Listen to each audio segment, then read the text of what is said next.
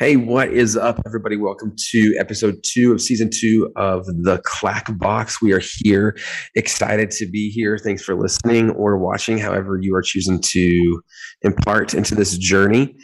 As always, we are here to just discover what we think we can learn from life and see if it helps. And so, um, this is actually our first episode on video. So, you get to see my weird, ugly face which is awesome. My wife is rolling her eyes right now. It's all good. So we are joined today by my good friend Luke Sanders, and Luke is a youth pastor here in our community. And I've known Luke for about six years now.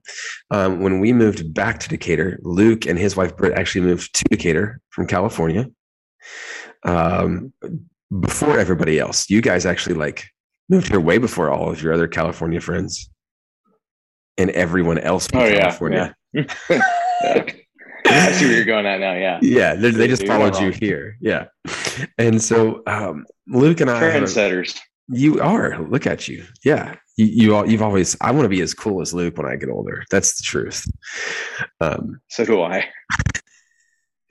so the reason um, I wanted to talk to, to have Luke on here was uh, just talk about parenting. And so as I was asking for topics and asking people topics of things, I discovered that a lot of uh, things that came up was struggle with their kids, struggles with teenagers, because it's a totally different world than anybody's ever parented in before, is what I believe.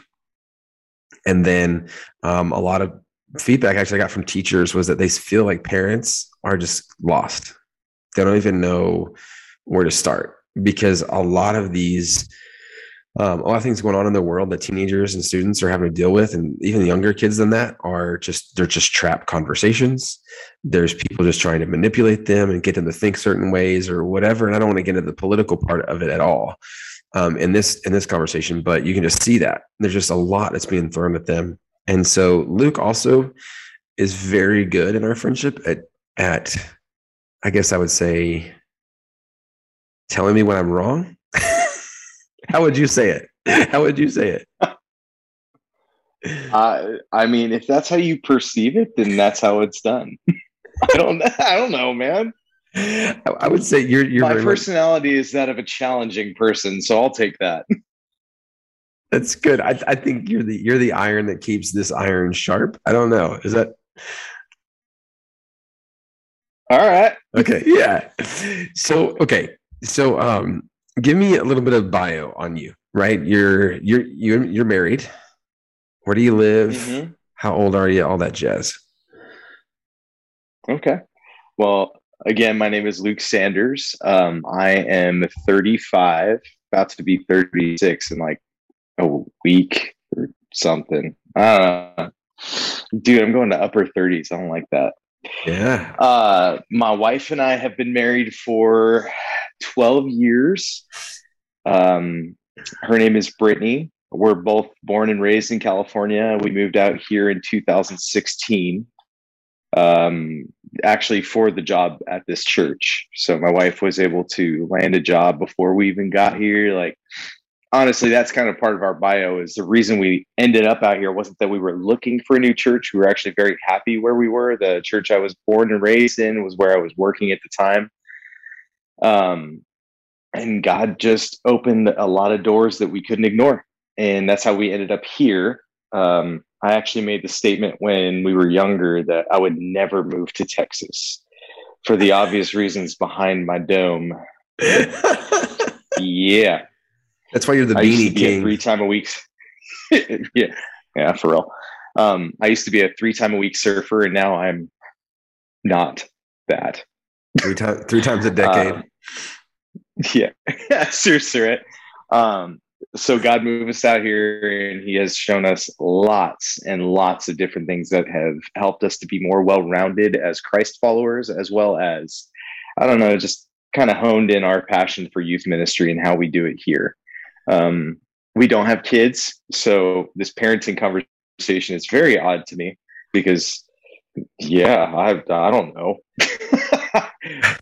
well, and I, and I think that's actually one of the reasons I thought it would be good to have you on to talk about this because there's a really interesting perspective that I think that you have from looking inside the house of all these homes, but never you're not jaded by having you know knucklehead kids of your own or good kids of your own or Mhm. whatever right and so there's a little bit of an innocence to your perspective on it but there's also a little bit of like Mhm.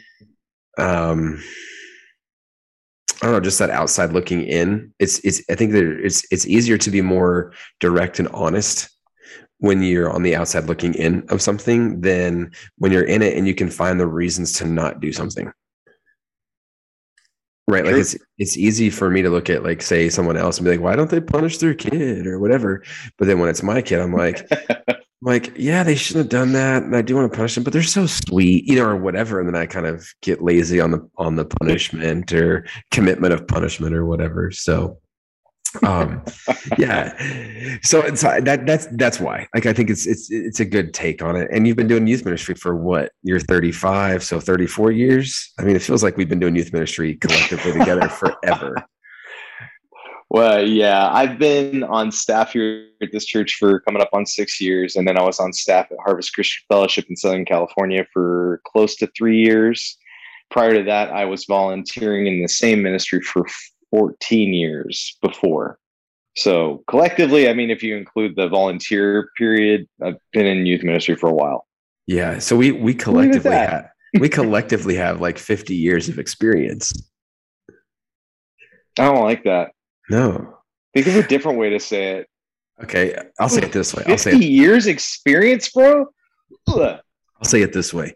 Um, so last week on my podcast, I said that I was standing on stage at a camp, and a youth pastor friend of mine elbowed me and said, "You are the oldest person in the room."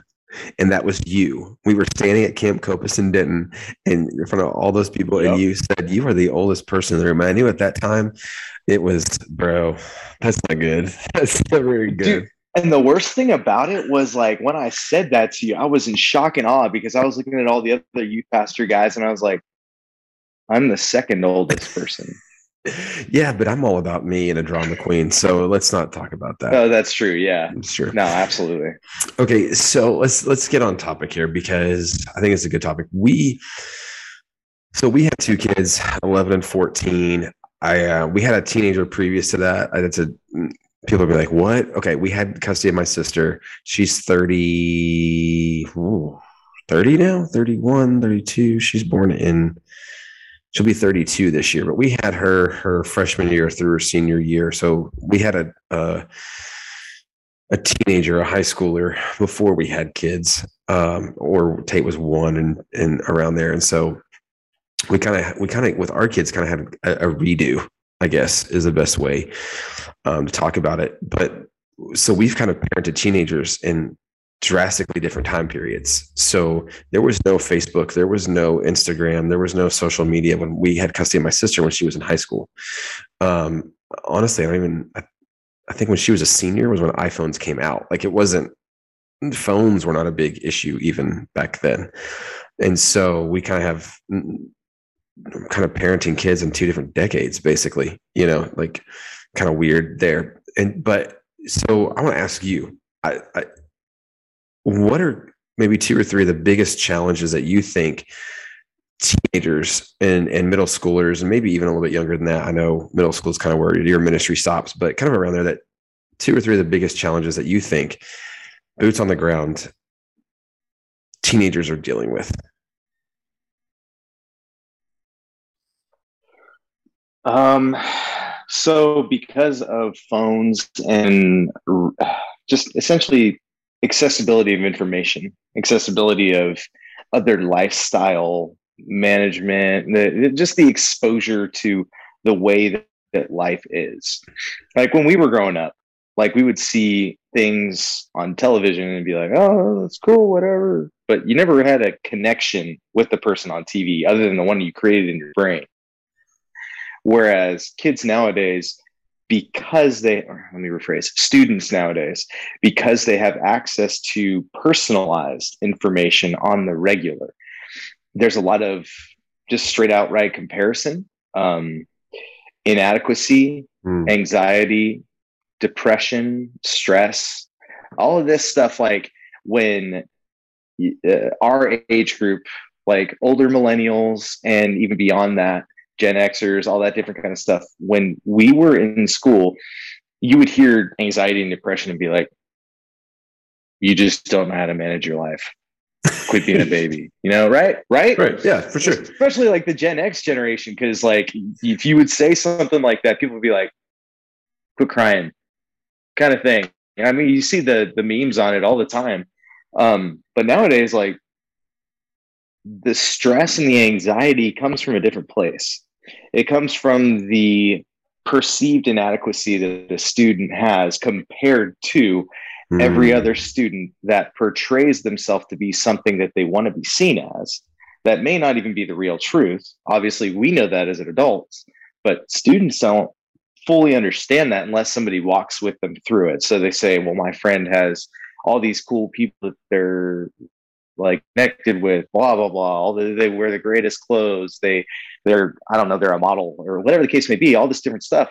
Whereas inside they're dealing with the same stress the same anxiety the same comparisons that every other student is. And our generation is just clueless as far as like how does that feel? So I, like we oh compare ourselves to other parents and stuff but well, and I think, and we hopefully are a little bit more mature to figure out how to navigate that, right? Like, hopefully, um, a little more. God willing. Yeah. Well, what's interesting is that as I've um, been doing some writing and some reading and stuff like that, I I noticed like, man, one of the things that we talk about growing up too fast, right? They could. It's it seems like they having pressures and anxiety too like earlier than we did is part of it of what you're saying. Mm-hmm. So it's earlier, but it's also more and different than what we dealt with. So, like to kind of piggyback on what you're saying, I noticed like kids younger now notice if they're rich or poor. I had no clue that we were dirt poor till I was like 14 years old. I had no idea. I had no idea we never didn't have any money. Oh yeah. But kids now at like six know we're rich, you're not. Mm-hmm so is that kind of what you're what like what you're talking about like dealing with deal like that comparison and dealing with those things early on and more pressurized with that than what we dealt with? Yeah i think in a way. I think it all comes back down to the um, accessibility of information. Um like you only knew your circle of friends when we were growing up. You went to their houses and you didn't hmm. see the rich kid's house unless you were tight with them. Now, like even the kids online will only portray what they want you to see. So everybody looks like they're doing great. I mean, you look at some of these Twitch streamers and stuff like that, all their setup is phenomenal. And you look at their room and it's super cool. And what they're wearing is super hit because they want to like whatever sponsors and all that kind of stuff. Whereas you don't see what's in the next room. Right. You don't interact with their parents. You don't hear from their brothers or sisters. You don't know the family drama that might be behind them. Just all this stuff that is masked, but all of the information is so readily available for you to compare yourself to. So do you think like consumerism kind of throws that too because everything's kind of like I can I can get what you have then like I have to get it. I can get it. I need to get it. Like I don't know if I'm taking well, us off course here. But like if I look, I don't know the consumerism. I'm sorry. Go on. Well, like if I watch Ninja, right? Like if I watch Ninja, I'm like, oh, dude, those blue LED lights that he has running or whatever in his thing. I'm like, oh, I can get those off Amazon for a hundred bucks, and I can have it here tomorrow, and I can try to set it up in my house. Right. So like mm-hmm. it is the comparison game, but it also is a, an obtainable comparison. Like like I, am gonna tr- I'm gonna try to obtain it, and and so I, I don't know if that's an accessibility of the of the of the the comparison or or whatever, and that drive. I mean, it is consumerism in a sense, but that drives the more and more and more. Like if I saw like when we were growing up, right? Like Cribs, MTV Cribs was huge, and so ah, yeah, right. So like I, I at thirteen, I'm seeing these lavish, crazy homes and cars and setups, right? But I'm like, that's so far away. It's just cool to look at. It's cool to know that exists. But now those things aren't Yeah. that that far away from trying to grab hold of. I just have to be consumed by it and then grab it. Is that that drive the stress, you think? I think it can. Um, I mean, most kids have one of these, right? Right. And because of that, you can research anything you want. Like you see those like those blue LED lights, and you're like, dude, Google real fast LED light setup. That I mean, you can look up anything and in the split second know how to do it, watch a YouTube video on how to execute it well, and then on top of that, see where you could buy it from in 30 different options, how much it costs, and even offering payment plans. Just, I mean, and that's within like 30 seconds of research. Hmm. yeah. So it's the readiness, availability of information that's so fast that causes us to expect ourselves to be like other people because we can, right? Or to at least create this persona of what we see on social media.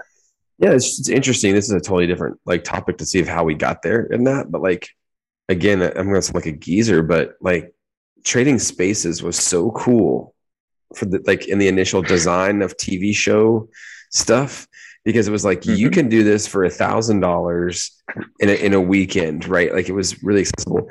And now it's like almost like design shows really aren't that great anymore because everybody's house looks like it's on a show. Oh, yeah, totally.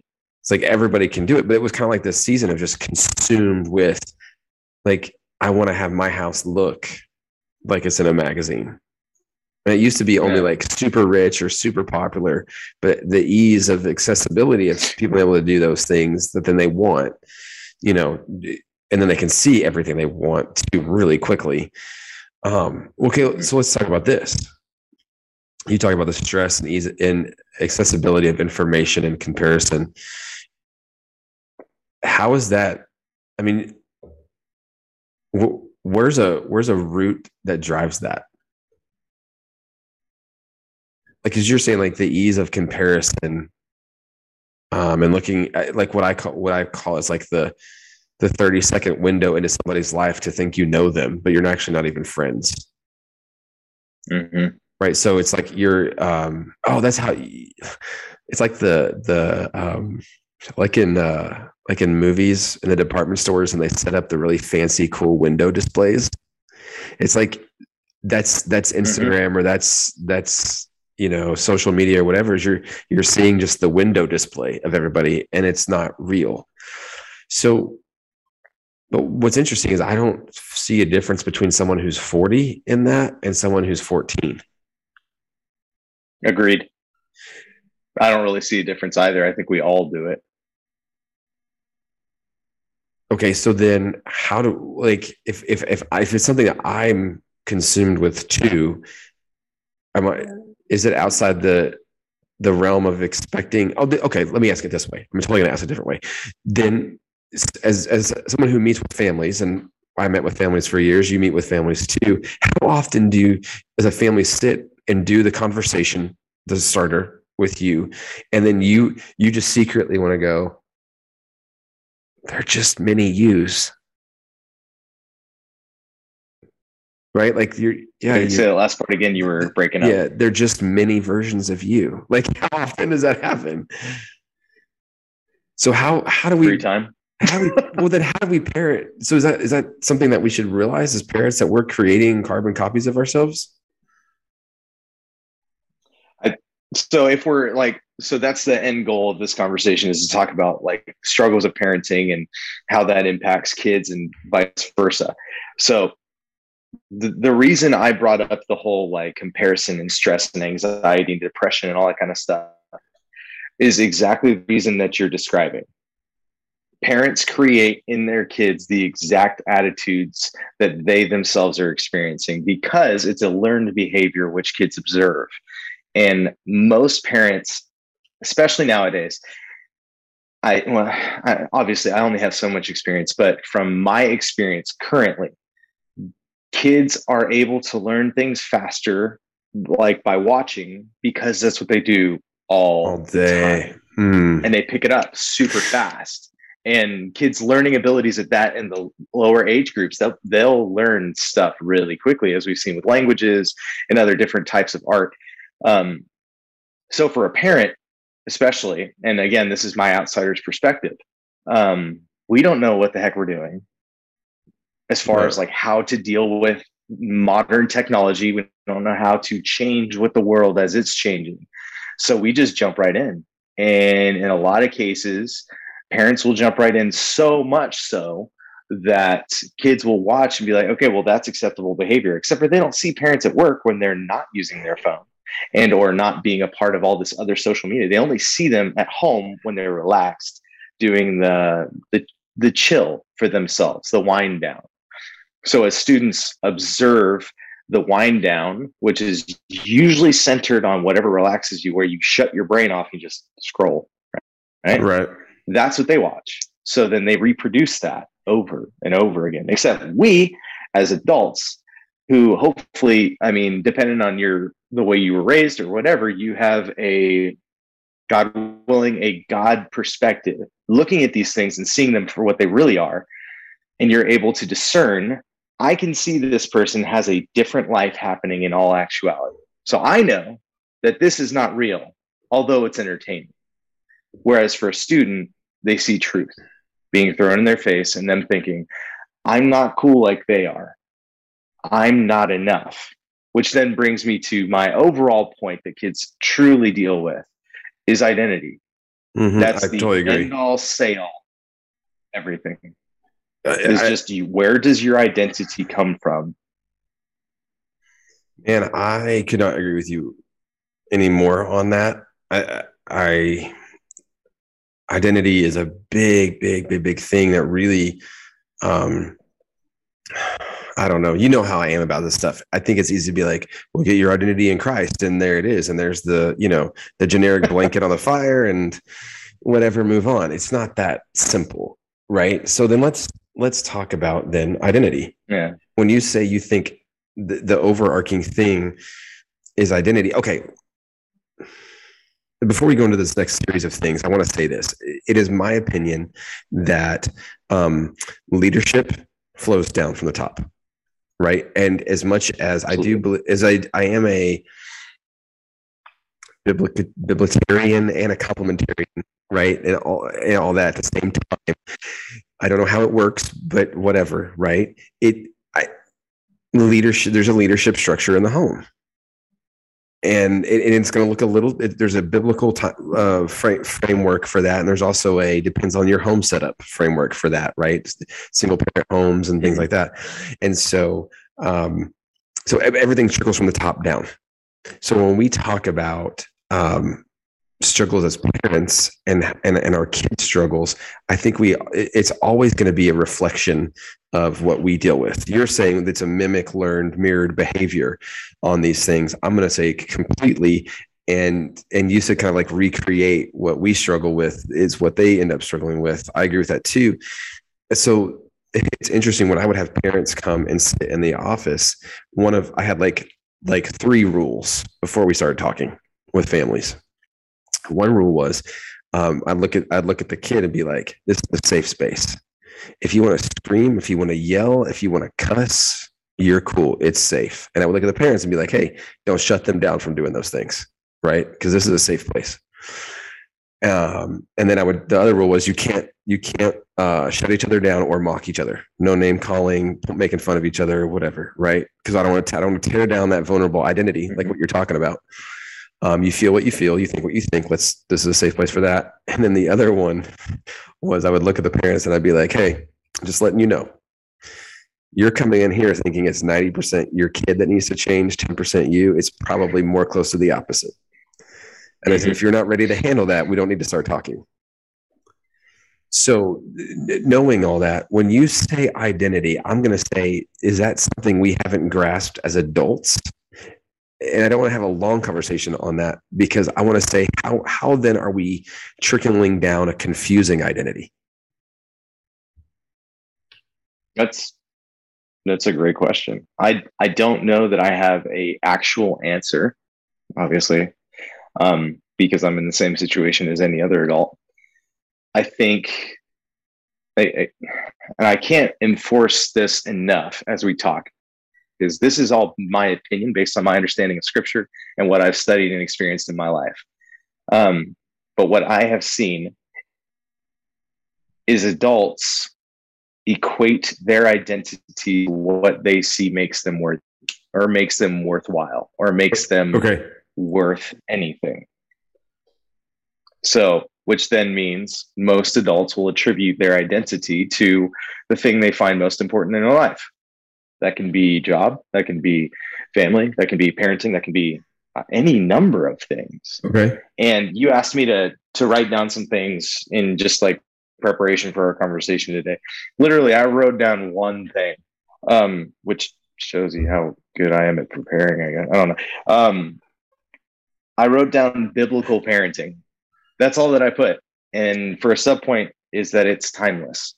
There's never a time when biblical parenting is ever ineffective or uncool or not useful.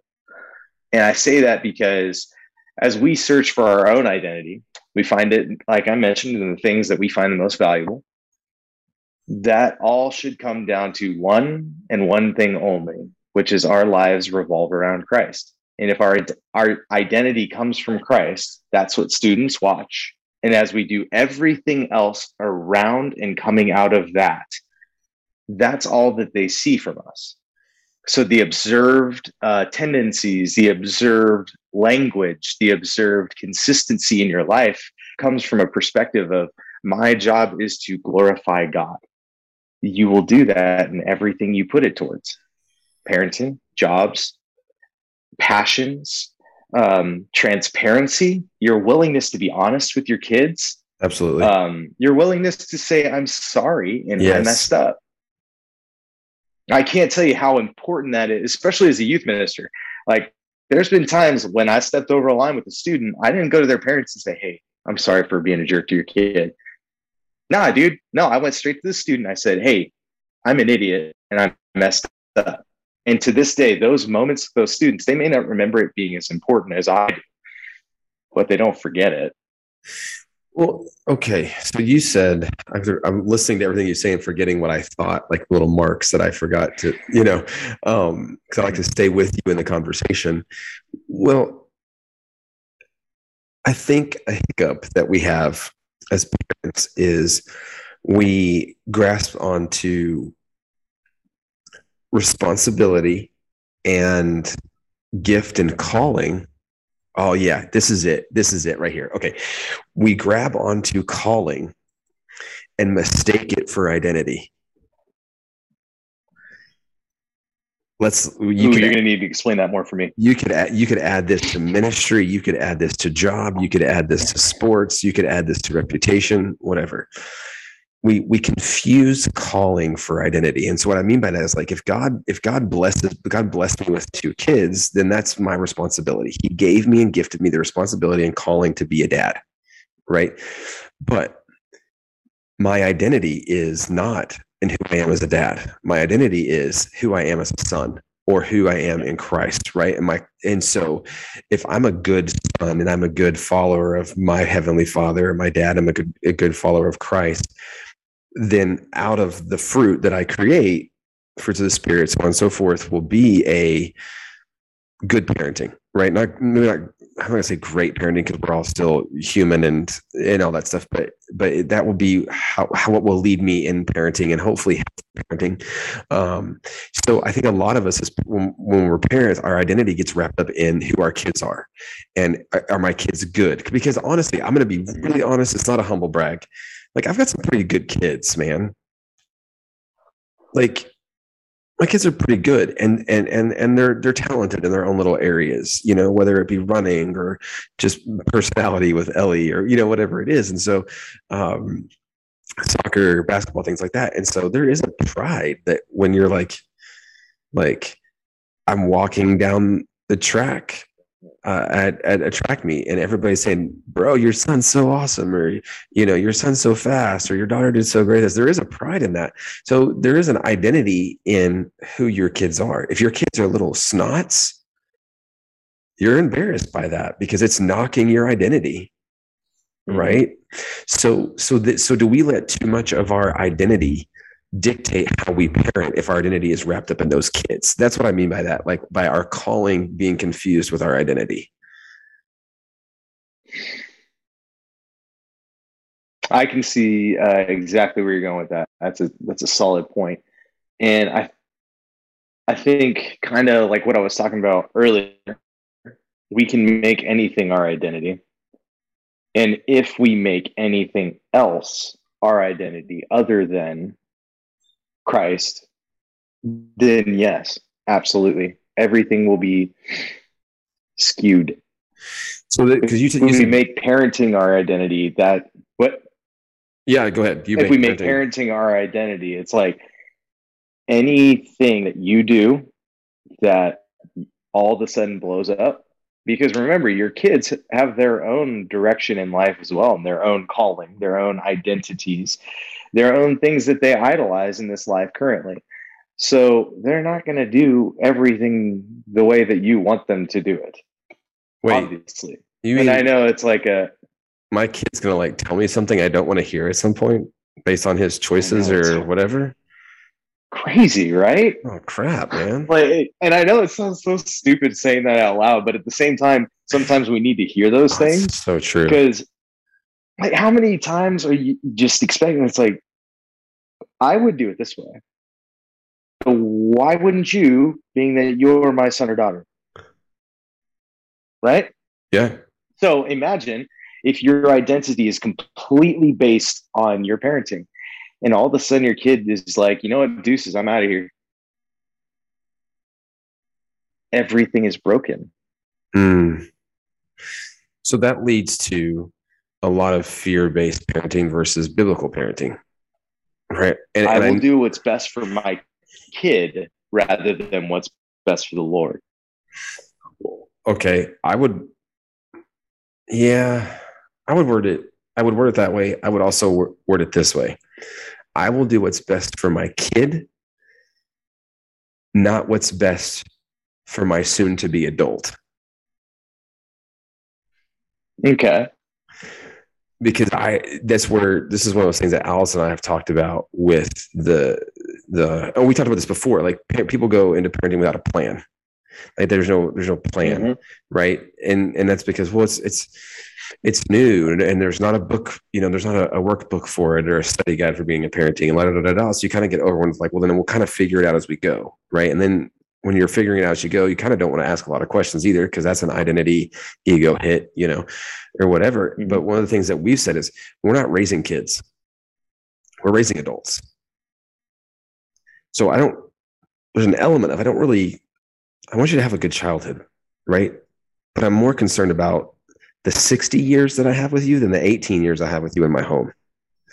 And it's really hard when they're so they're so cute or whatever and all that and, and you, you only have them for so long or whatever and yes make the most of all that stuff but i would rather have a great 60 with them than focus on the 18 and make sure the 18 they're super happy and comfortable and da da da da da da da da because that doesn't equal a great adult and and, and i think Yeah. so we get so fearful that our our kids are going to hate us that we how did you we we're worried about what did you how did you word it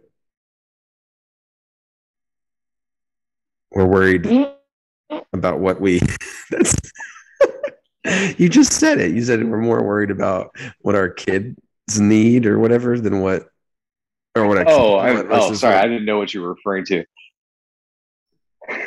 I'll do what's best for my kid rather than what's best for the Lord.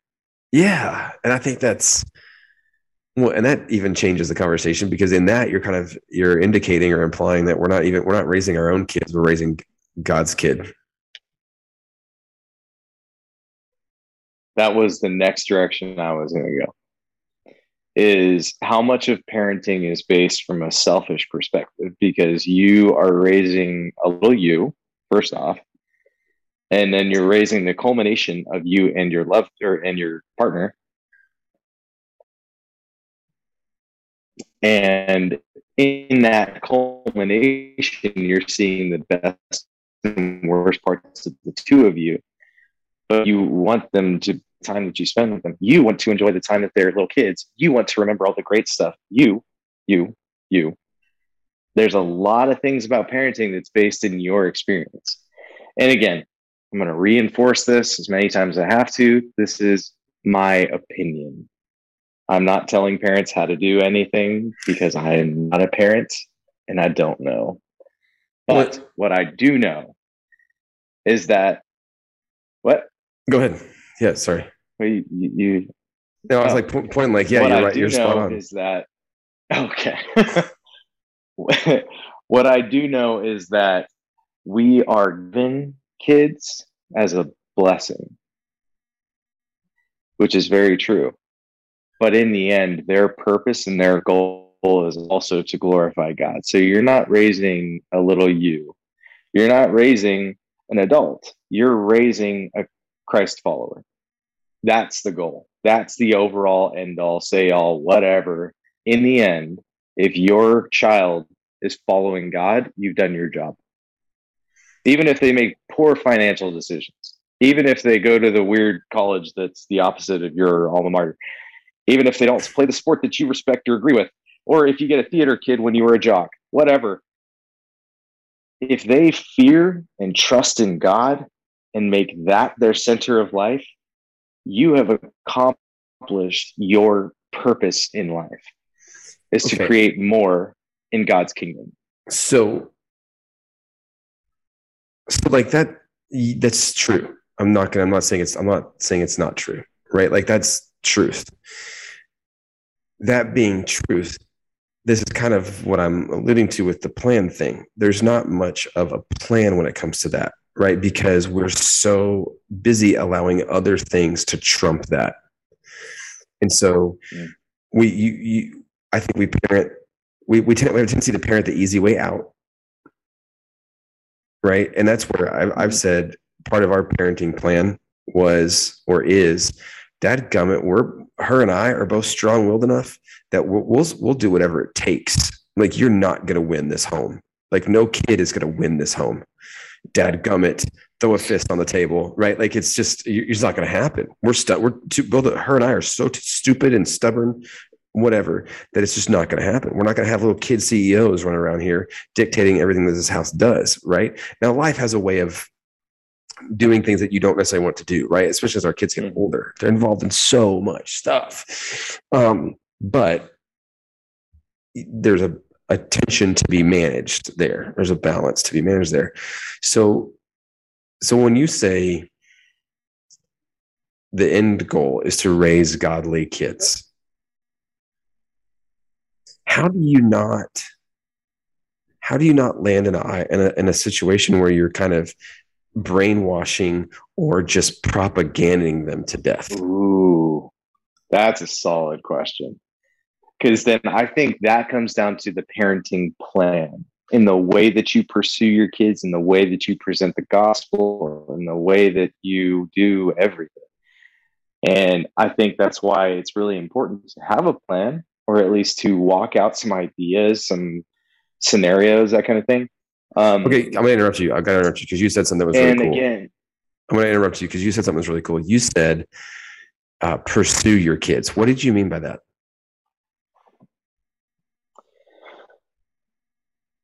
So, kids naturally in different phases will run the opposite way. I'm seeing that with a bunch of friends and like fellow pastors, other people in my life that are just having having the rough period of time and especially teenage life. Um, the pursuit of your kids is not because they're not obviously there at home, but it's a everyday choice that I'm going to love my son or daughter the way that Christ loves me, which is with zero expectation of love being returned. So that's a pursuit. That type of love is a constant pursuit every day. Okay. Because I, I have. Because kids are jerks. every parent is like, yeah, my kid is terrible. They're mean. They're rude. They're stinky. They eat my food. Right. Like there's a, uh, who is, I don't remember who it is. Who said this like, um, oh, I think it was Jordan Peterson. He said, don't raise kids you wouldn't like. so much wisdom in that. And so he's like, he's like, think about it. If your kid just, if somebody just came into your house, threw their shoes and their crap all over the place, right? Ate your food out of your fridge without asking, didn't clean up for themselves, right? And all this stuff. He said, you would hate them. They would never be your friend. He said, so why do we let our kids do that? It's a solid point, dude. Shoot. for the sake of making them comfortable. They need to be comfortable and enjoy uh, their childhood. Oh no, I, I. Okay, don't get me started. Said, no, they don't need yeah, to enjoy no. their childhood. Well, no, they need to. They need to be able to have a childhood. Yeah, for sure. But childhood is about training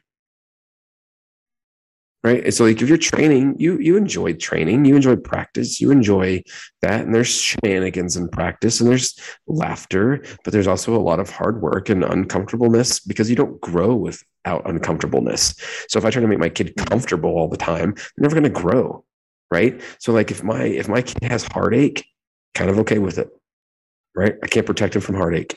So if he's got he or she has to go through some heartache, some some rejection. Like my son is just really both of our kids, but we're doing this with our son because he's getting older. He's just excelled. Grades, good. Sports, good. One act, good. FFA, good. Like it's just stuff's kind of naturally come to him. Well, he had a situation where like schooling was like, oh, I got to learn in school now. I'm not just going to know. Okay, well, that was a hard thing. Yeah. um, he had a little bit of rejection.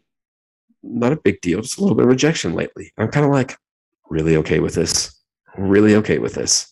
And I'm not going to freak out and try to soften it or whatever. I'm just going to let him live out the little bit of kind of rejection he went through, and he'll be fine. You know. Um, so I, I, I just the comfortable thing, right? Like I, um, I'll get, I'll tell you this story. So when we lived in Idaho, Tate was in first grade, and he was first or second grade. I might have been second grade. He was yeah, it was second grade. He was uh, well, his teacher, his classroom teacher, told him to go to the to the office and turn this piece of paper in, and then turn around and come right back. So he did that. He little Tate's walk, little pale, little skinny self is walking down the hallway. He gets close to the principal's office. The assistant principal comes out, and she just laces into him like yelling at him, why are you out of the classroom? But like she went over than what she should have. And he just started crying. He was all upset because he was like, he's so black and white. He was like, I'm doing what one teacher told me to do. And now my other authority figure is screaming at me for doing that. Right. He was totally lost. So we could have mama bared it, right? We could have, you know, daddy bared it and got up all in that teacher's biz and the principal's biz and all that stuff. But this is what we did. We said, okay, dude, did that cross a line for you? Like, did it cross some set of line that made you feel angry or upset or frustrated or hurt? And he said, yes. And we said, okay, well, then you need to go talk to that person. And he just was like, I don't want to do that. And we said, no, if it crossed a line hmm. with you, you have to go talk to her. And he was like, well, why don't you talk to her? No, it, it didn't cross my line. It crossed your line. So you have to go deal with it. And sure enough, he walked his skinny little buns to the assistant principal and he said, he's asked if he could talk to her. She said yes. He said, Yesterday I was doing, when you yelled at me, I was doing what my teacher told me to do. And then you got on to me and that hurt my feelings and it made me angry. And I don't think it was fair. And I think you should apologize to me. And that assistant principal was super humbled and apologized and everything was good. Right. And, and so I think we have to let our kids like, like not like throw them in the deep end, but stand there ready to get them if they're drowning, you know? And so mm-hmm. I'm just not a big fan of the comfortableness thing all the time. Like it's good to like, mm-hmm. you got to learn to fight your own battles because I need that kid to function. When I, when that kid gets out of my house, I want him to be out of my house. I don't want him coming back. Mm-hmm. I want to be an empty nester, you know, before I'm 90. Like, like you got to be able to live your own as an adult right? Now I'm going to support you, but I'm not. What's the new term? We talked about this a while back. The bulldozer parent. Is that what it was? Oh yeah, it was something along those lines. Yeah, where like you have these parent these, that doesn't just hover; they're like just blow through everything. Yeah, where it was like the the we had like sophomores that we knew where their parents were emailing or calling the professor about their grades or papers or whatever. It's like no, no, no, no, no. You need to be able to do that on your own. You know, so okay, where were we going before the comfortable thing? I totally. We were talking about identity. And Oh, no, no, We were so- talking about how can. You, we were talking about the plan. Because I said I asked you how. Yeah, you- yeah. We had mentioned the plan. so so so what's some things that you that you like you sit down with the family and um because we alice and i kind of had our staple things that we would like obviously we're not counselors so we're not going through like oh and we're not going to meet for weeks and they're not paying us lots of money to do that so um so like what's what if if you're formulating a plan what does that look like where do you even start with a plan Like, do you Like have as far as parenting in general, or yeah, like do you have like some generic philosophies that you think are are good to start, right? Because if we have people listening, they're already parenting. And so it's like we've already kind of have a setup. And so um is there a like some some things you can apply to a setup that helps start to develop a plan? And I got a piece of like dirt in my eye real quick. make it. Yeah, I'll make it. Just- My eye phobia is kicking in. Go ahead. Sorry, I forgot about that. um, so as far as like, and again, I'm coming from the perspective that like, I'm I'm just a youth pastor, but I I don't know the best way to make a plan. I've seen lots of great ways to do it. I've seen lots of terrible ways to do it. Um, but in the end, I think the most important thing is to discuss between you and your partner, or if you're a single parent, to like really lay out what the most important things for you to be a part of in your child's life are, and then how to address those specific issues when they come up. Uh, one of the big ones is the sex talk. That's a huge, like, oh my gosh. And I've learned I, I don't answer the question of when you should have the sex talk because everybody views it so differently Hmm. and my opinion is not that of a lot of parents. And that's okay. Um, but you as a parent need to come to terms with the fact that it is going to happen. It needs to happen and it needs to be you. So, however that looks, start laying it out in your brain, write it down. I don't know. Um, or if obviously if you're a single parent, that's the way you do it. If you're um, in a nuclear family or whatever the case may be, or you have a partner, talk to them about how you're going to do it together. What are the issues you want to hit on? Like lay those things out, like work through those scenarios so that you're not super surprised because you're going to be surprised with some of the stuff, but at least you don't have to be like completely blindsided. Uh, I would say the same for college. I would say the same for um, like just big moments in life. You know, when kids go from elementary to middle school, when kids go from middle school to high school, kids Mhm. graduate, all those big steps. When kids get a car, when they get their driver's license, how do you talk through relation? Or I mean, uh, talk through uh, uh, responsibility. How do you Right. talk through? Don't let your gas tank go to nothing. Right? It, like just the little things that you know about as an adult that it's natural. It's not natural to them. So okay, let me let me ask you this because in this this plan making, right? And and like we're we're kind of the forerunners for them. We've lived it, so we need to help them formulate a plan because we we can know what we did well and what we didn't do well, right? So, Mhm. um, yeah, as we're formulating this plan, I think one of the things that I've seen parents get caught up in is is we still land in that world of we don't want our kids to hate us, right? We feel like they have to like us. So I, am going to ask you a, a- a very short and a short a, a question that doesn't need a long answer, right? Um, our kids are going to hate it. pastor. It's going to be long. Yeah, our kids are going to hate us at some point, no matter what, right? Mm-hmm. So we just kind of need to get over that. Absolutely. So I Or mean, just comfortable knowing you're not always the hero. oh, okay. Now that's hard for me. That that that's hard for me. I know that's kind of why I said it. You jerk. Well, yeah, because because there's an element like I want to be the dad that like is trusted or has sage advice or is wise or whatever. And but and you know this, I've so we talk about a plan. I strategically pick my friends, knowing that that my kid isn't. I'm not going to be the hero, even though I want to be. I totally want to be, but I'm not going to be the hero. And so, who are my kids going to go talk to? Like, like my part of our plan was our friend subset who is around my kid? Do I have the, the, the guy that's around my son that makes the inappropriate jokes, even though I don't? That has a terrible tongue or a very big disdain for authority. Authority, so he's always making fun of cops or politics or whatever. And he's just rude and disrespectful to it, no matter if he agrees with it or not. Like, is that the who's around my kid, or is the guy that like I know is helping me in our goal and our plan to raise a godly kid? So even if the friend subset of who who is around them, it may not be us, but it's who's around them that's a part of that too, right? Okay, so yeah. So what about other parts of the plan?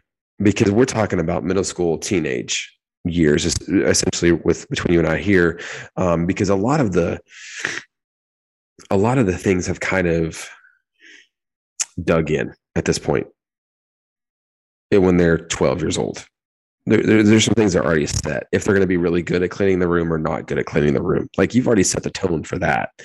Um, or if that expectation is there right? Like if you've never allowed that made them clean the room and all of a sudden they're 12 or 15 and you throw down that expectation it, good luck. That's a bigger hill to climb because you didn't set that expectation from the get-go. So for allison and i one of the things and i want to see your take on this and we talked about that plan. One of the things that we talk about for us is the culture of our home because we earlier I talked about leadership and everything flows from the top. I don't understand like it took me a while to understand that I needed to lead in the parenting way and that Allison and I need to lead in the parenting way like we were leading an organization. Vision statement, mission statement, plan, culture with my employees or kids, what what we want it to be like around the office, what they what we want to be like to work with us. And so so for our plan like to boil a plan down is to think about the culture. So we've what we do is we have three words for that culture. One is safety. Um, we want to be we want to be safe for for our kids. We want our home, their rooms, um, aesthetically. Like we we spend a little bit of money to like let them decide what their rooms look like. That way, it's a safe space they've created for themselves. Um, we same thing with our home. Um, want to be predictable right? Of course, now we say predictable, but we're the ones that like have moved all the time. But uh, um, predictable, and then laughter. So we're constantly trying to do things, whether it be game night, whether it be um, the movies we pick to watch together for movie night, whether it be the projects we do outside. And honestly, part of that plan is the attitude and th- as a dad, I have to check myself. If we're going to go do a project or something, I have to go, okay, part of our culture is laughter and lightheartedness. I got to check my attitude and mood before we go do this thing together.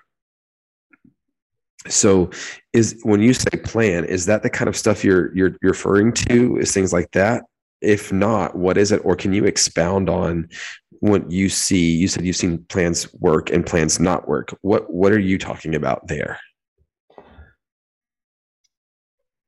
Well, I think to answer your first part of the question, I think, yeah, that is absolutely one of the many aspects to a plan is to plan culture around how you're going to build your household and least, at least how you feel called to build your household. Um, the other aspect of planning that I that uh, I would add to that is every household is different. Mm-hmm. Every household expectation is different, and none of them are wrong they're just different. Mm-hmm. Um, they can be executed poorly, but I, I, I have a belief inside me. I don't know if this is real or not, but I believe that if God gives a child to a person, there is an innate love that comes with it. And their goal is out of love, even if it's a selfish or a weird or whatever. That's why you see weird stuff come out of parenting too. But that's what I'm saying. Uh, what I'm trying to say is that the goal in setting those household um, plans is out of a loving place, which is why I say none of them are wrong, but they can be sinful. So now moving from that, I've seen lots of great ones, lots of, eh, you know, whatever. I mean, it's mostly about the execution. So I can't say that one plan is greater than another, but what I can say is your conviction and your consistency will make or break your plan. Oh, that's so good, dude. Your conviction and consistency will make or break break your plan. Okay, well then, okay, what is I don't know, be careful not to be incriminating towards anybody, but what is what's an idea that you've seen that was just terrible? Just like no.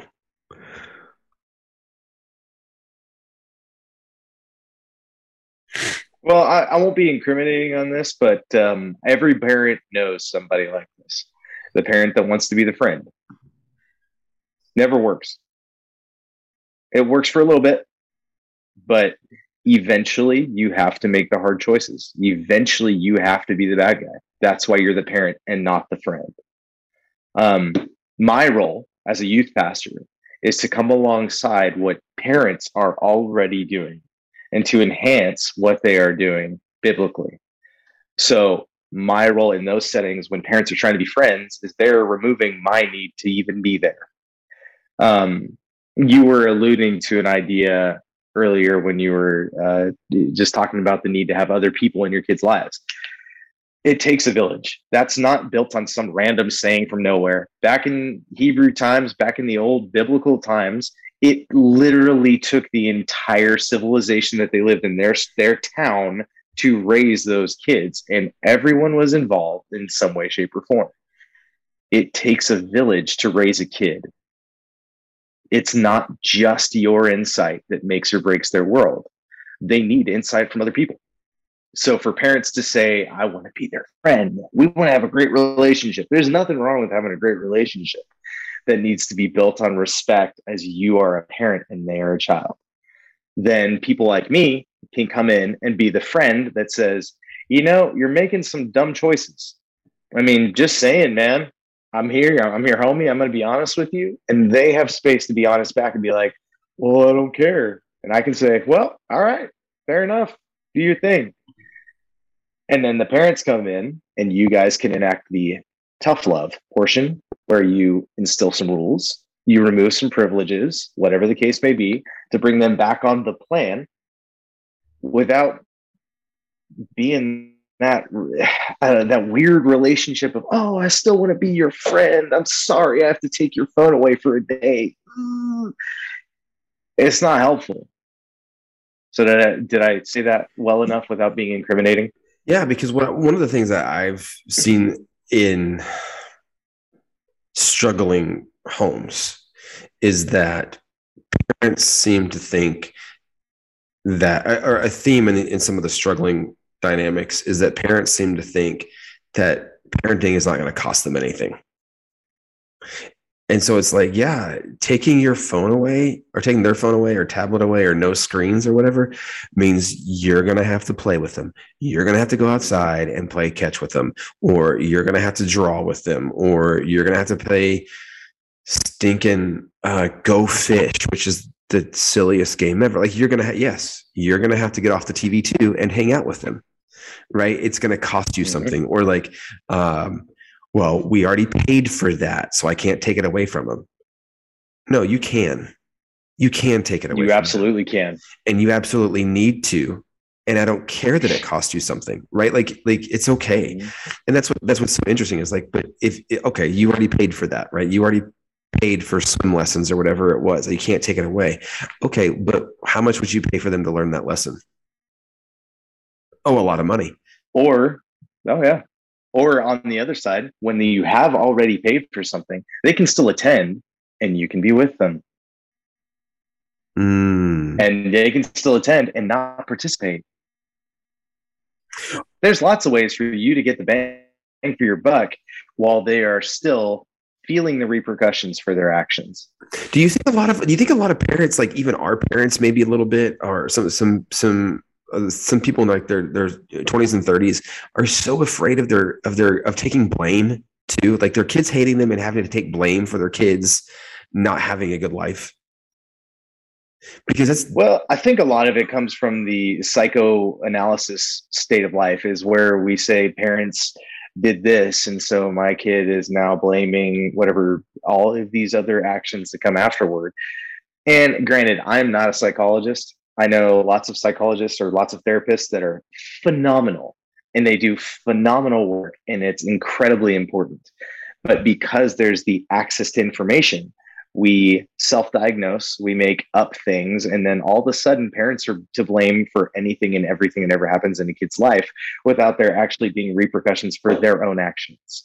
Yes i totally agree. You said that way better than i could ever say that. Uh, that's that yes i completely agree with you yeah thank you for saying that better than i could absolutely so what, what's what's is there like a, a theme that you've seen where it's like it's a good a good plan Oh yeah, I mean, just the way that you guys parent your kids. I love watching how y'all hang out with your kids. I mean, there's a level of transparency that is incredibly important as a parent, while you're still protecting your kid from learning things that they don't have to learn early. You know, mm-hmm. but at the same time, you showing the humanity of a parent. Like our age group, there was a level of like expectation that your parent was almost like the god of your household, right? It's like say no evil, hear no evil, do no evil in front of thine parent, or else thine wrath cometh upon thine. right. I don't know, you know, whatever. but like, I will kill you. that was all off the top of my head. You like that? Um, so like, we would see that kind of parenting, and dude, like, my dad could do no wrong, not because he was not a human, because now as an older like adult, I man, I know my dad did a bunch of stuff wrong, but you know what? He was a phenomenal dad. It, it, I, it's just the idea of realizing that they're just human beings that now have a kid.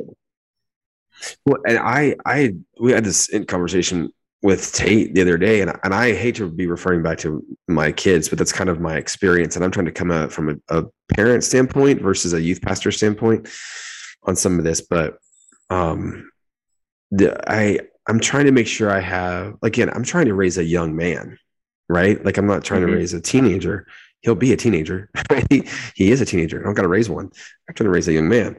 So I I realized the other day because that was the other thing you talked about a, a biblical plan.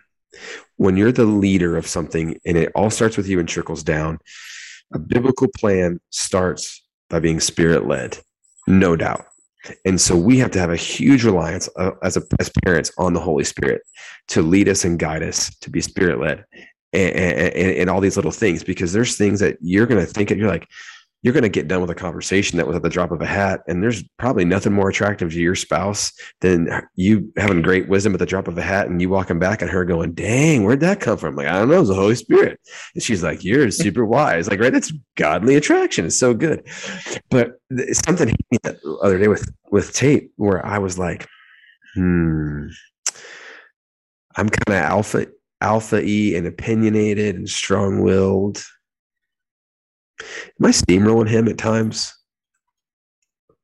And so I went to him and I, I, I said, Hey, man, uh, it was when we were moving is when it happened. And i was realized like i was kind of i was super aggravated because no matter even though if you have a helpful teenager when you're moving that teenager is never helpful enough right? Like you should never have a break. Yeah. Like if that teenager stops and looks at their phone for five seconds, you th- and you walk into the room, you think they've been on their on their phone for five hours, and you're doing all this stuff, right? Like so, it's you just react that mm-hmm. way. And there were a couple times where I just kind of I'd walk in and I'm like, I'm doing all these projects, and mom's doing all this, we're doing all this to move all this stuff, and you're playing video games.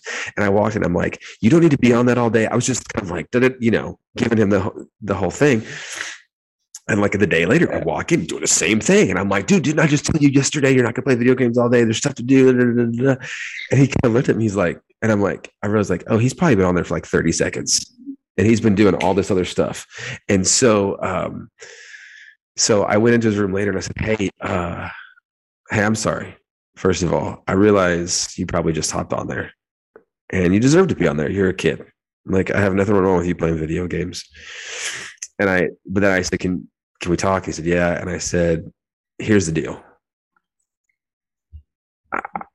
I'm I'm I listed the list of attributes that I have about being strong-willed and alpha male and all that stuff, and and I said, but here's the deal: I don't want to steamroll you.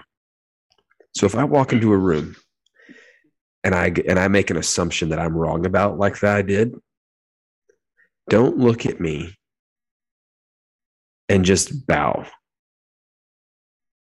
Say, Dad, I don't. I said, don't be rude and defensive, but just tell me the truth. So, Dad, I just got on. I've only been playing for two minutes. I said, then it's my choice to like de escalate, calm down, and, and listen to you, which I should do, and not be selfish and rude or whatever.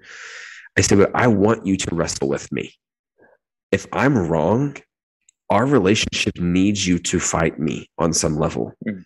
Our relationship needs you to wrestle with me, to alpha alpha me a little bit, to tell me when I'm wrong, because you're becoming more of a man now with your own opinions, the way you view the world and what's going on. And so we talked about that. And so I, I emphasize a lot. I need you to fight with me. That's how our relationship is going to survive and us be close in the long haul. Mm. And he and he looked so confused. and I and so he, I, I said, "What's the confusion?" He said, "Well, first of all, he said, if I if I start to fight back, you need to not shoot me down right away." And I said, "Yeah, you're absolutely right. I need to not just keep shooting you down." I said, "But if I do, you need to keep fighting harder, and we'll work it out." And he said, "Well, here's here's the other problem." I said, "What is that?" And he said, "My whole life, I've just been told to just do what I'm told to do." Hmm. And so I was like, "Oh crap! We have a very obedient kid that is just so used to being like, hey, go take out the trash,' and he's like, okay." Right, because he's just obedient and he's black and white. And so, if I let him stay in that, what is he like at 19? Is he, is he a leader? Or is he a follower? Is he does he succumb to peer pressure or does he stand up for himself? You know and does he does his inner dialogue believe his own view and opinion of the way things are? Like that because that was actually my bigger concern was that if he's like if i walked in and he only been playing for five minutes and i'm like i can't believe you're on here all day well i'm not speaking the truth. The truth was he just been on there. But but as he shut down his own inner dialogue just because dad like you were saying your dad can do no wrong. He's the king of the castle. What what do you do if dad even is wrong? And so i, I think that that you're right about like the, we as parents need to kind of like tone ourselves down a little bit. Like how do we st- so there's this this weird balance of staying the authority figure without uh, being a tyrant. And so um, so let's talk this. So I'm going to leave that at that. But I want your opinion on this. Plan for dating. Give me your thoughts on, and I'm going to stay on headset, but I, have got to open the door for the dogs. But what is your thought on, uh, like a plan for dating? See, and I, I feel like you're setting me up for failure right here, only because your kid's getting to that age. so whatever, dude. Um, that being said, uh, so I do a um, relationship series once a year because I think it's necessary once a year. Oh, easily um, once a year, yeah, for sure. Yeah, for real. Valentine's. Uh, yeah, it's yeah, beginning of February. Everybody, yep. Yeah, and my goal in the past be, and this is, shows my uh, depravity as a human being. My goal in the past was to cause kids to break up. That was the goal. I'm not gonna lie, and I thought it was hilarious when it happened, and I was like, ah, I win. Um, that's but okay. the, uh, how much immaturity does that show, right? But but you as a youth pastor, like putting your youth pastor hat on, you know where I'm coming from. We, um, oh, it was like no, I went through stages of like I was so proud that no one in our youth group was dating. Like, I was like, oh yeah. so like coming to coming to light of that truth, the last couple years, I was kind of like, yeah, I'm gonna do the, the whatever thing, blah, blah blah, talk about relationships, and I wasn't putting such a heavy emphasis on don't be in relationships, kids, or whatever. Um, and this year, I feel like the Holy Spirit spoke to my heart and reminded me that, first of all, it's not my job to control what they're going to do. Mm. Second of all, they're going to do what they want. Thirdly, especially for parents, and this is the hard one, but the true one, you may say no dating, they still will. I'm sorry, but it's true.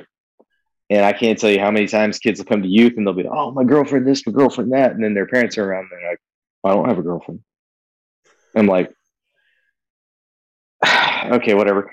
Um, so, as far as the plan for dating, I think the only way that you can do this in a in a helpful manner is to hold on to truth with a loose grip.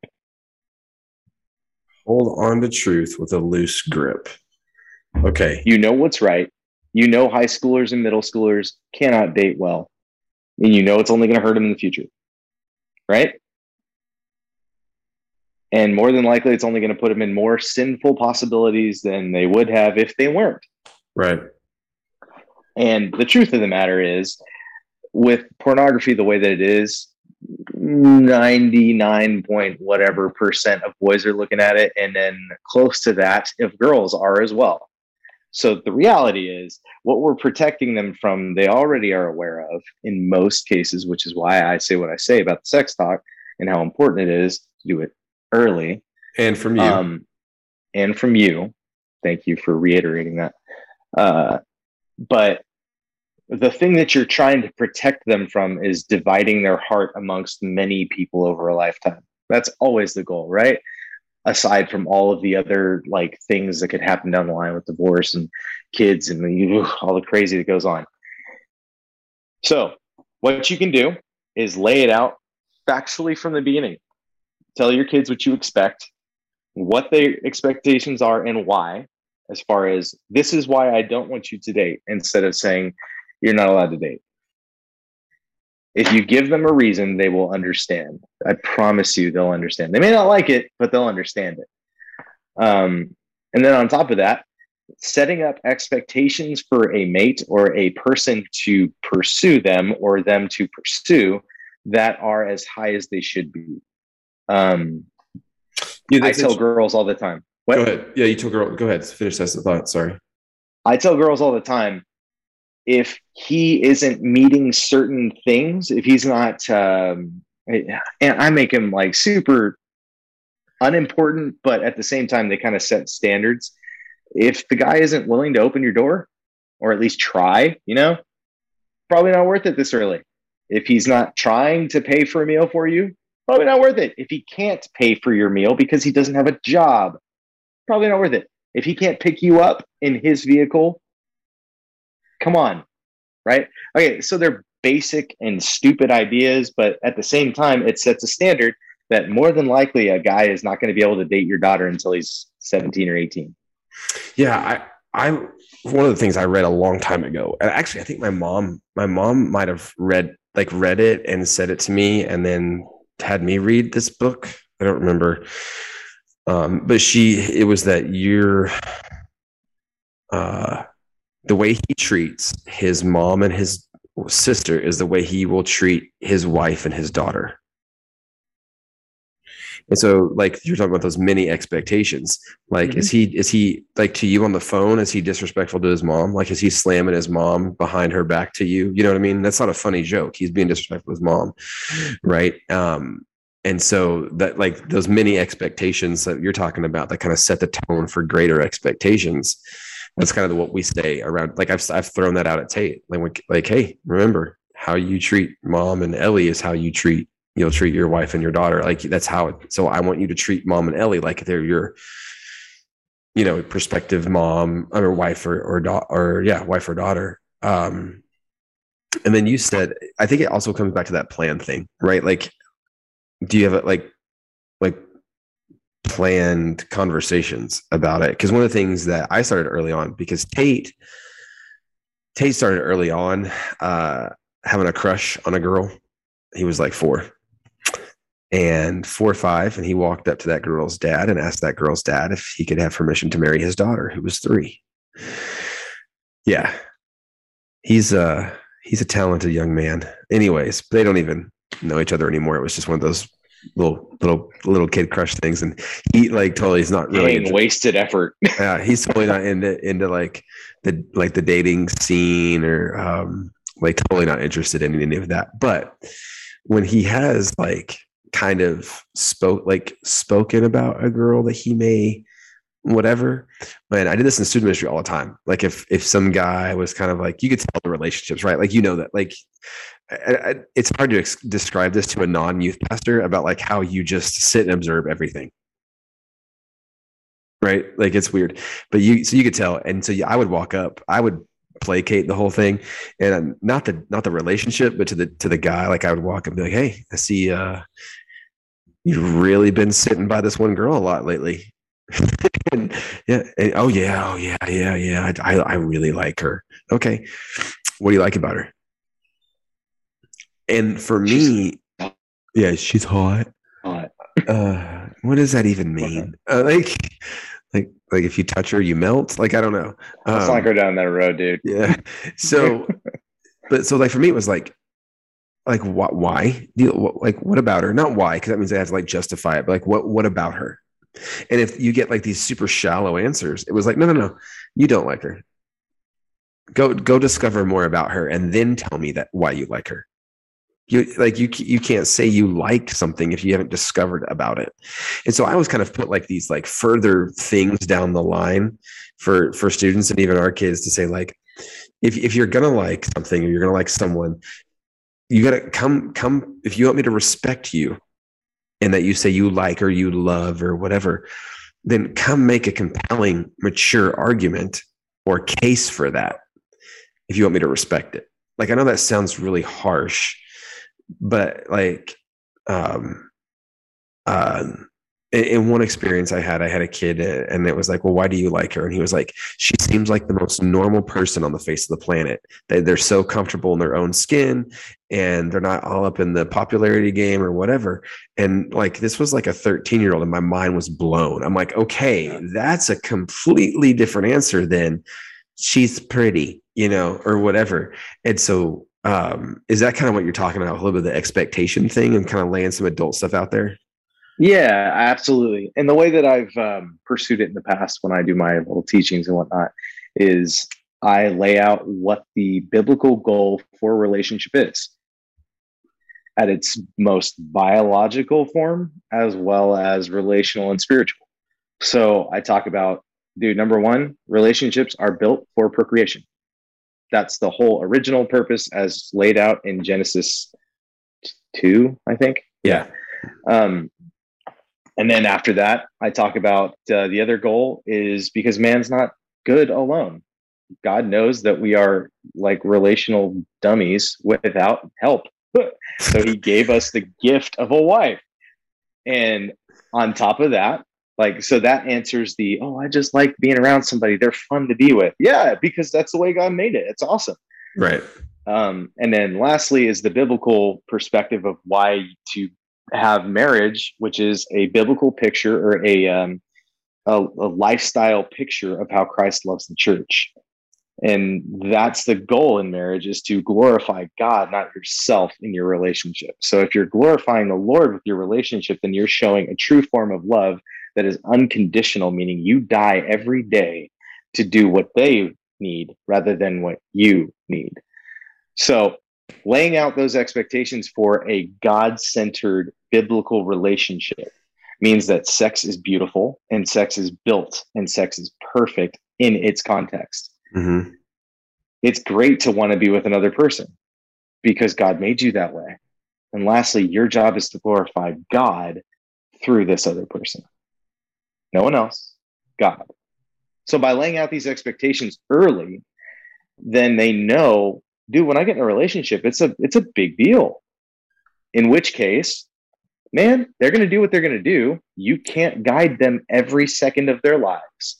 they're going to make choices. They're going to make poor choices and good choices. But hopefully, by laying out your expectations and why they that you have them from a biblical standpoint, not just because I say so, will help them in their choices to make the ones that lead towards a like a, a glorification of the Lord rather than themselves or for the sake of sex. Well, and hopefully, uh, hopefully, a healthy, healthy relationships, right? Like, absolutely, like, like, so, so even in the context of like, if you, if you like, so, so we don't have a no, no dating rule. Like, we don't have a no dating rule. But what we say is, if you choose that, we are involved. Yeah, absolutely. And and those are those small expectations that don't mean as much as like biblical truth, but are super important. Right. yeah, because it, like you have to keep a connection to your kid no matter what they're going through right like that's why we talk about Absolutely. being being safe because the moment they the moment they turn off the moment they stop talking to you doesn't mean oh they're acting better or they're making better decisions you and i talk about this all the time don't yeah. confuse peace with progress right like peace with progress mm-hmm. and if you confuse peace with progress in a relationship that relationship is about to break um, mm-hmm. because maybe your kid just realized that if i can just give the illusion of peace right? Then they think that i'm a good kid now and they won't even question anything. Um, because typically with parents we're reactionary. We go to the squeaky wheel. We don't ask about grades till they have a bad grade. We don't you know we don't ask about whatever till they have a bad attitude or you know things mm-hmm. like that. So um, that's that whole confused peace with progress thing. And and that's where the moment your kid i think the moment our kids stop talking to us is the moment we need to we need to look at like that's kind of the beep beep because mm-hmm. we should have a dialogue. And so when we say there's no, we don't have a no dating, but we want to be involved, it's like walk us through. Okay, yeah. you like this person, walk us through that. Walk us through why. Walk us through what that looks like. What are you going to do about it? Right? Because like if we mm-hmm. we've asked one of our kids who said that, and I'm like, what are you going to do about it? Well, nothing. Oh, okay. Great. Yeah. Right? I had a student um, in my ministry that was like and this is what I love about like what you were talking about, where we just watch everything. They're like, oh, yeah, I think I like this girl, and I'm like, oh, I know. And they're like, how do you know? I know everything. Oh my! I love, I, I love, I love, I love that that that like as a youth pastor, we just know things like that. That I don't even know how we know things, but the fact we that just they, do. The fact that they know that we know everything freaks them out right? Like even I, I still get to play that um, because with with Allison working at the middle school and me spending so much time yeah. up there and hanging out stuff, I'll walk up to a kid and be like, "Hey, you remember when you fake asked that girl out to embarrass her?" He's like, "What are you talking about?" I was like, "Yeah, when you fake asked that girl out and totally set up this whole ruse just to embarrass her." I'm like, "Bro, that's not you and that's not godly." And the kid was like, how did you even know? And I'm Just like, yeah, melting. Yeah. And I'm like, yeah, bro, like, come on. I'm like, is that you? Do you need to apologize to her, you know, or whatever?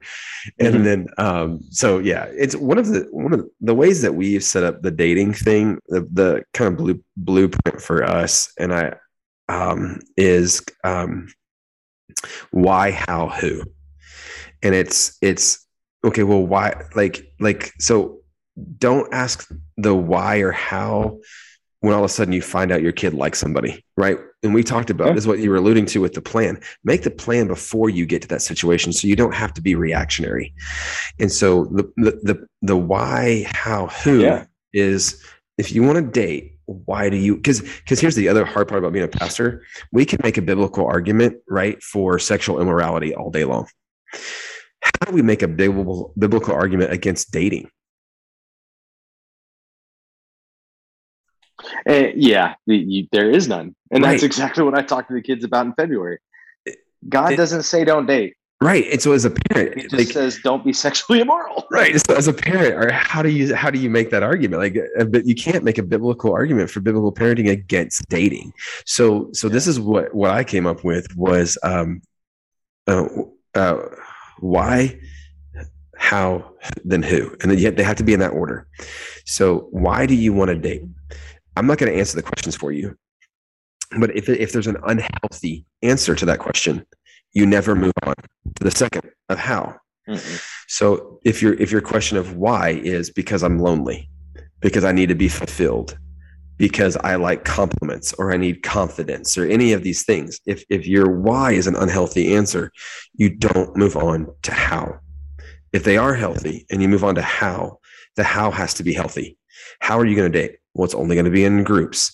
Um, you're going to be there. If it's not in a group, you and mom are going to be there every time, right? Like, like, like, hey, can I, can we invite so and so out to dinner with us? Yes, like that's okay. We're never going to be alone and all that stuff. Then we start talking about who or how. If you get healthy, then that structure gets set up, and the how is healthy. Then you move over to the who, and the who, their why and how should line up with yours and if they don't, you shouldn't date that person. But a lot of times they get they get the who first and try to force feed the why and force feed the how, and that's when unhealthiness and unbalanced starts to happen. And so, so that's just kind of what what what we came up with um, for for that sort of structure for for our kids. I, I came with it like two years ago, two or three years ago in student ministry of trying to figure out how to preach it in that conversation, um, but it seems to work well in our home so far in that. Mm-hmm. Um, mm-hmm. And so, but that leads to a whole other conversation of like on the plan before, right? So, have you ever seen parents come up like a with a disciplinary plan beforehand? Explain what you mean. Okay, so like um like a plan of like kind of like a contract, like what it takes to live in our home, and or like okay, if you lie, you're grounded. Oh, oh, you're talking a general. Yeah, like, because because one of the oh, things, I see. yeah, because one of the things that we're talking about, right, is this like it seems like structure, plan, authority, um, d- discipline. Can you said consistency and conviction? But, mm-hmm. but what's hard for I think I think what's hard for parents is that is a super relational hit, right? Like if I'm if I'm super consistent and super convicted, it feels like I'm I'm relationally betraying my kid because I'm being so hard on them or whatever, right? Like it's it's hard to have that balance.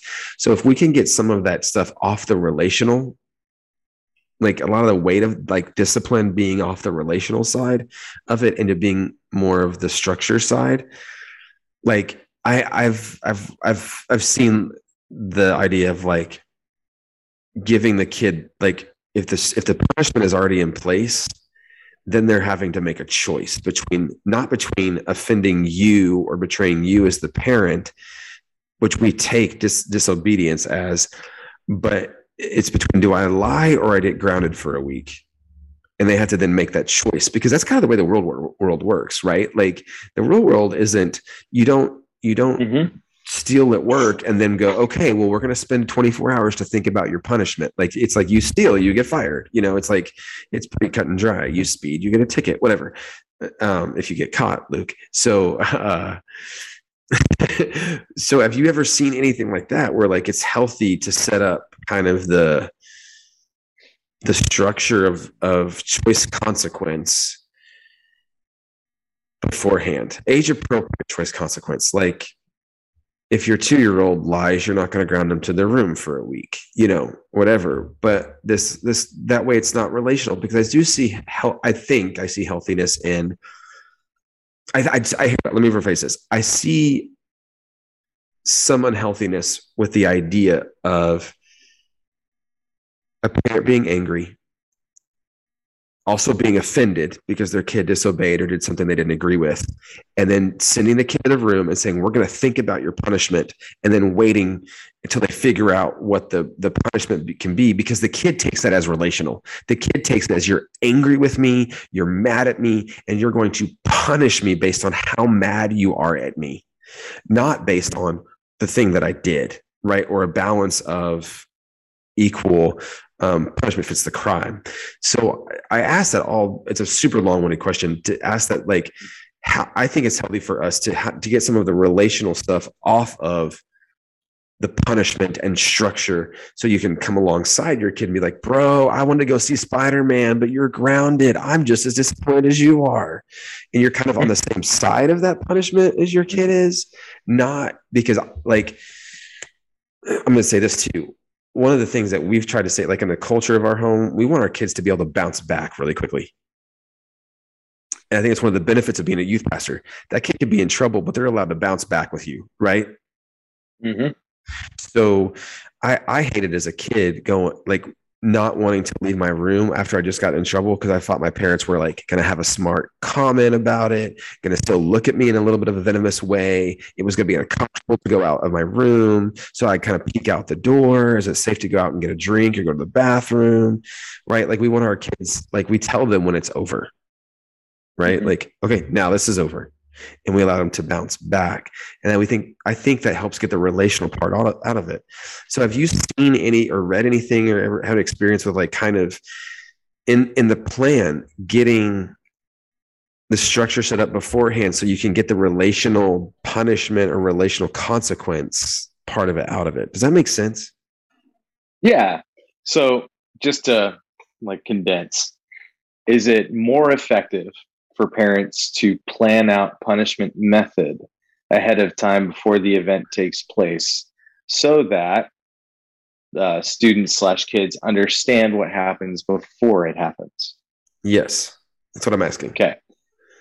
Yes, absolutely. I feel like that's a resounding yes in any situation because, I mean, the more, and we talked about this earlier, the more you set things up ahead of time and you lay out your expectations, kids know what's coming and it doesn't break relationship, as you mentioned, when the thing that they know is going to happen actually happens. Um, on top of that, it also, by making a punishment structure, because kids know what's going to happen, they are less likely to do the stupid thing, right? You're Mm. Helping them by saying, hey, if you do this, you're going to jail. So don't do it. Okay.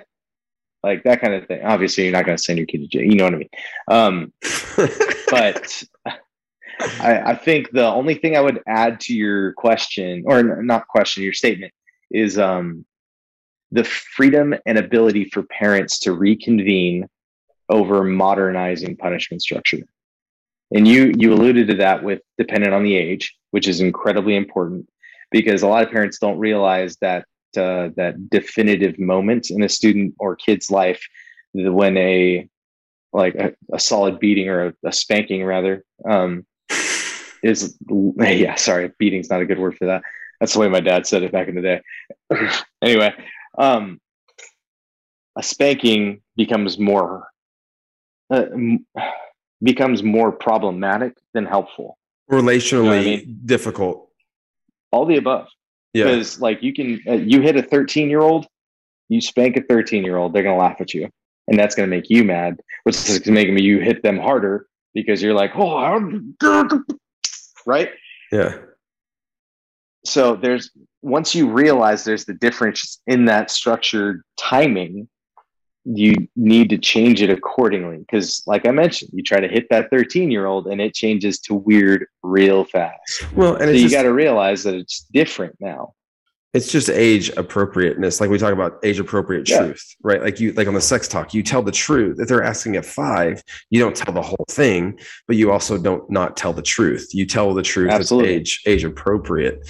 Um, yeah. I, I also think that what we have to be careful of as parents is not to prepare to parent behind how old they are. And I think, the- yes parent in front Yes, parent in front. Yes, parent in front is super important. Even with the like what you're saying, the punishment type thing. If you go spanking your 16 year old, that's super like ineffective, like the discipline, right? Um, yeah yeah, and so I had a leader that locked their two year old in their in their room on taco night because they didn't want.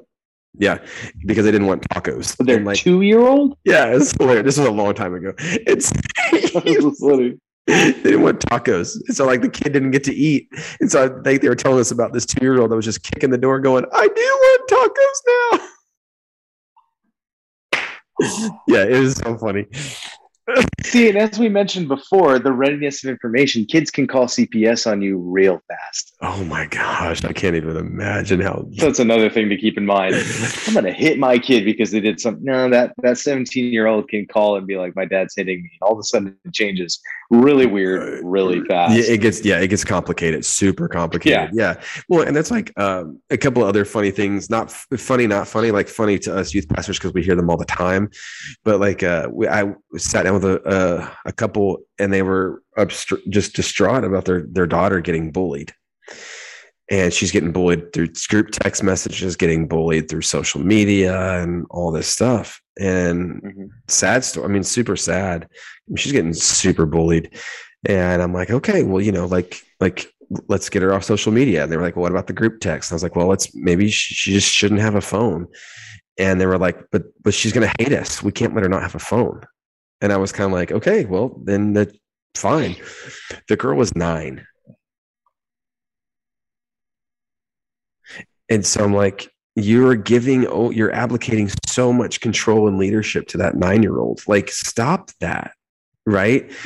But parents get stuck in that those ways. And so, yeah, I, I I'm still doing a little bit of reading on this uh, because I've I've seen and I'm going to talk to someone like to help us with like younger kids because you're not talking about older kids and the and and that transition of stuff. Like I think when kids are like like one year old to like like at, at one, they they you're um like it's behavioral correction, right? Don't touch that. It's hot.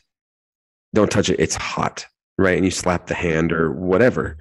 But then when they're 18, it's full choice consequence here's the choice here's the consequence right? And it like it starts the transition at one to that from behavioral correction to choice consequence. But what happens is as it starts to shift and as they get older it shifts to more of a percentage towards choice consequence then what happens is that we just parent behind that curve. And so it, like as a youth pastor like give me your thought on this. Isn't it hilarious when we watch a parent try to change the behavioral uh, behavior of like a 16 year old yep. Which is very consistent. Consistently Honestly, it's kind of depressingly what? Consistently inconsistent? Well I, I mean like consistent like so many so many parents have the same problem.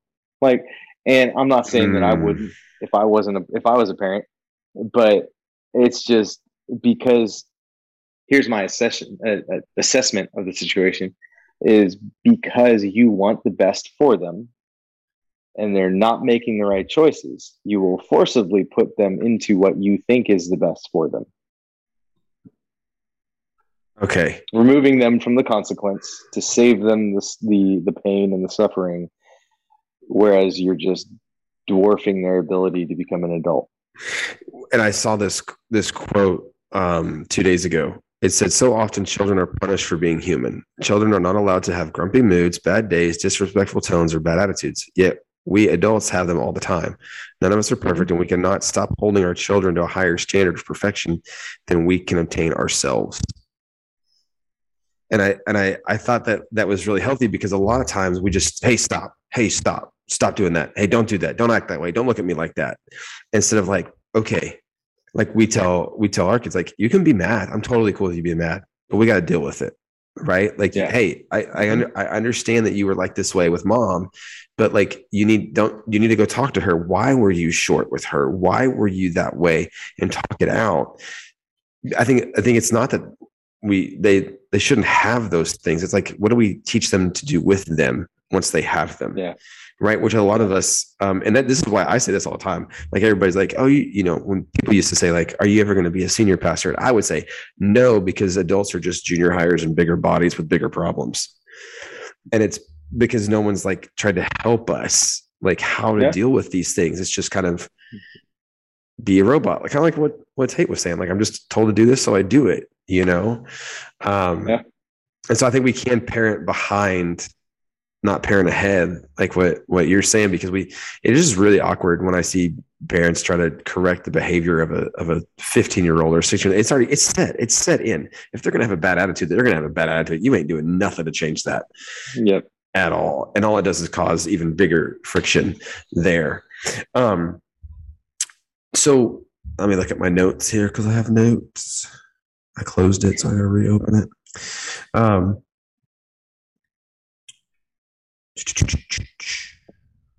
well, as we close this, like, what do you, what do you think is like the? Is there like one or two tangible things that parents could take away, like to start doing tomorrow? Right? Like, what can we start doing tomorrow to just help in kind of if we're trying to turn a corner? Um, you know, I have a couple that I'd love to hear from you too on this. No, I thought you were going to say your. No, sorry. No, go Um, ahead. I was like, did you just pause? Did it freeze? Um, so my two, my two takeaways, and this is what I tell every parent ever, always. Um, in parenting teenagers, ask questions and listen. Do more listening than talking and ask questions. Most of the conversations that you have with your kids is going to be a lot of nonsense, in your opinion. Who cares, man? The thing to remember is that when you were their age, you went through the same thing. Hmm. And it was just as big to you as it is to them now. So, in those conversations, it's very easy to, eh, we'll, we'll compare it to a husband and a wife. A lot of times, there when there's issues, husband wants to come in, fix the problem, get it done, get out, right? right. that usually causes more problems than simply listening. So, in the same way with a teenager, whatever they're going through at the time, most of the time they just want to be heard and treated like a human being, not a kid. Um, so, my encouragement to parents is and always will be when you're having a conversation, let it be a conversation, not a monologue. So, when they're telling you something, ask questions just keep asking more questions. Why do you feel that way? What brought you to that conclusion? How did that go? Are you going to continue that? Just lots of questions that make them extrapolate more on what it is that they're talking about because eventually your questioning could bring them to their own answer instead of you just telling them how to do it. Hmm. So, what I say? Ask questions and listen. Um, listening is just as important as asking those questions because the minute you ask a question and you already start thinking about the next question you're going to ask before they tell you the answer, they know that. They can see it in your eyes. They can see when you glaze over and you start thinking about your own things. Kids are so much more perceptive than we give them a, uh, credit for. So when you listen, listen intently and purposefully, as though you yourself being heard. Hmm. That's good. Yeah, because that that that actually tends to one of one of mine is you said it earlier about pursuing them, and I didn't say this then, but one of the things that I've kind of just recently started trying to have it be a part of the lens that I parent through is um, discover. Right, like like I, I I spend I think it's trying to discover who God created my kid to be. And like so when we do our we do um kid date days where it's like the day the day I, i'll go out with ellie or i'll go with tate and i'll also go out with the other kid or whatever. And so um when i go out with when i go out with them like i have a plan when i go out with with that kid and and or try to now I've, I've tried to start implementing this where it's like with ellie i'm like i'm gonna just sit there and spend time trying to discover who she is Mhm. right and i'm like and just go and ask questions just just to discover who they are which is part of that listening thing which so so for me one of the the big takeaways is like it is brain power it is energy power it's all that but you are given that gift and responsibility to um discover who your kids are. I just I just think we were right? Or, or not not discover sorry I worded that wrong. To to build a relationship. Like we instantly think we have a relationship with that that human as soon as it's put into our hands and it's like no you don't. You have to build that relationship. And they're ch- they're drastically changing every what year? I mean drastically changing every more. yeah. I mean and they're changing they're changing um what worldview everything's changing about them. Yeah very quickly.